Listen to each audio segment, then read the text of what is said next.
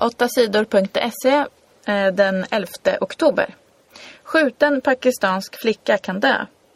14-åriga Malala Yousafzai i Pakistan blev i tisdags skjuten av talibaner. Männen sköt mot henne när hon gick hem från skolan.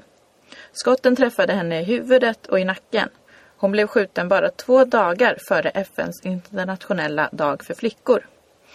14-åringen är känd i Pakistan. Hon har flera år arbetat för, att alla barns, för alla barns rätt att gå i skolan. Det har hon skrivit om i en blogg på internet. Hon har varit nära att få barnens fredspris för sitt arbete.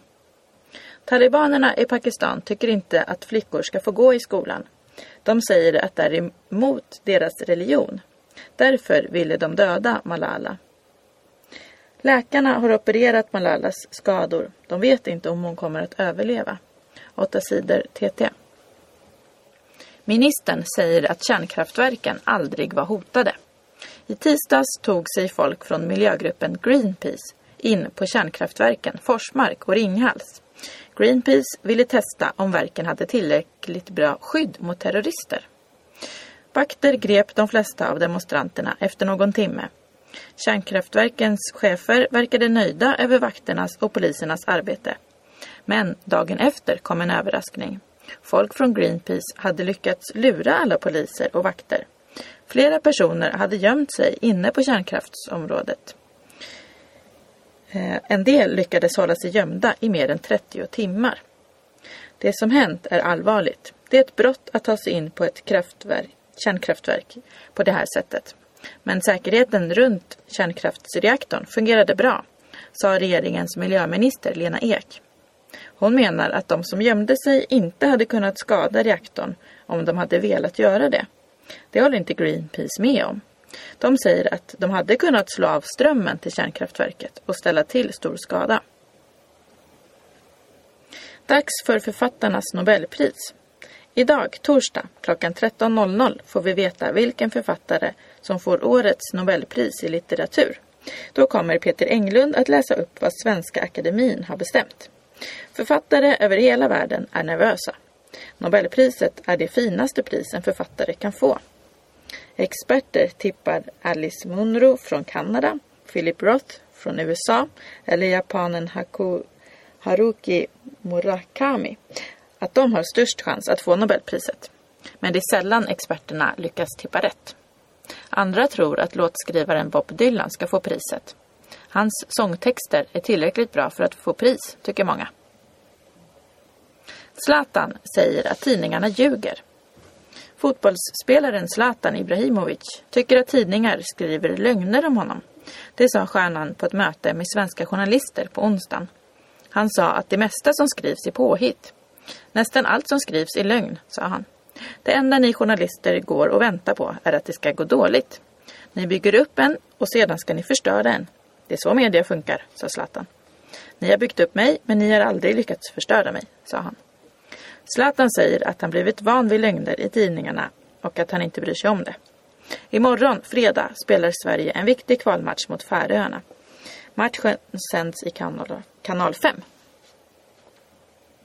En av kvinnorna i Pussy Riot släpps.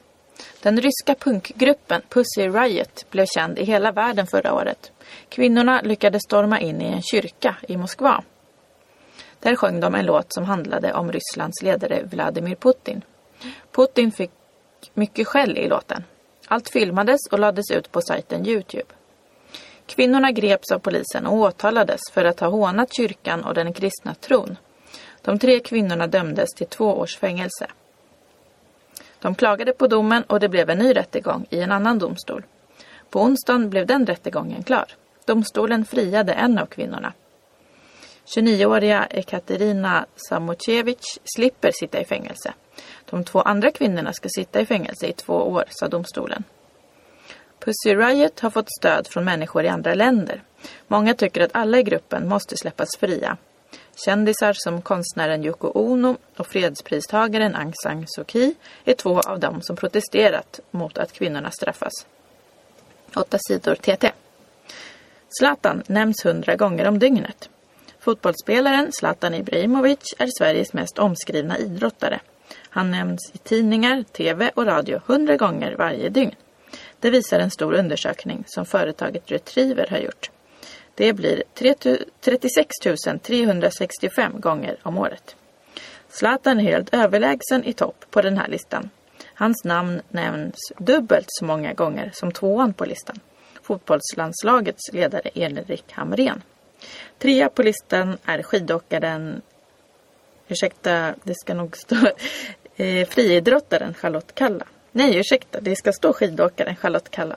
Fyra är fotbollsspelaren Olof Mellberg. 8 sidor TT.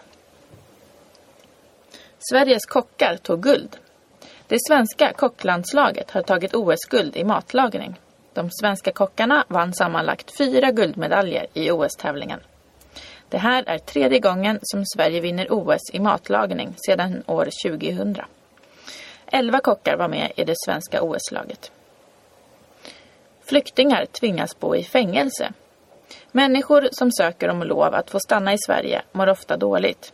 De vet inte om de får stanna eller om de tvingas åka tillbaka till sina hemländer. Vissa mår så dåligt att Migrationsverket inte kan ta hand om dem. En liten grupp flyktingar ska tvingas bo i ett fängelse. Skogomeanstalten i Göteborg öppnar en ny avdelning. Där finns plats för sju flyktingar som mår extra dåligt. Migrationsverket säger att de vill skydda andra flyktingar. De ska slippa att bli utsatta för våld av människor som mår väldigt dåligt. Cigarett kan ha satt igång explosionen. På tisdagen exploderade krut, granater och andra gamla vapen i en tågvagn i Ryssland. Det blev en rejäl smäll. 4 000 ton vapen sprängdes. Olyckan hände i området Orenburg. 10 000 människor som bor i området tvingades att lämna sina hem. Det här var gamla vapen som skulle förstöras. Poliserna tror att det var en glödande cigarettfimp som satte igång explosionen. Soldaterna som vaktade vapnen rökte, säger åklagaren Jevgenij Ivanov. Åtta sidor TT.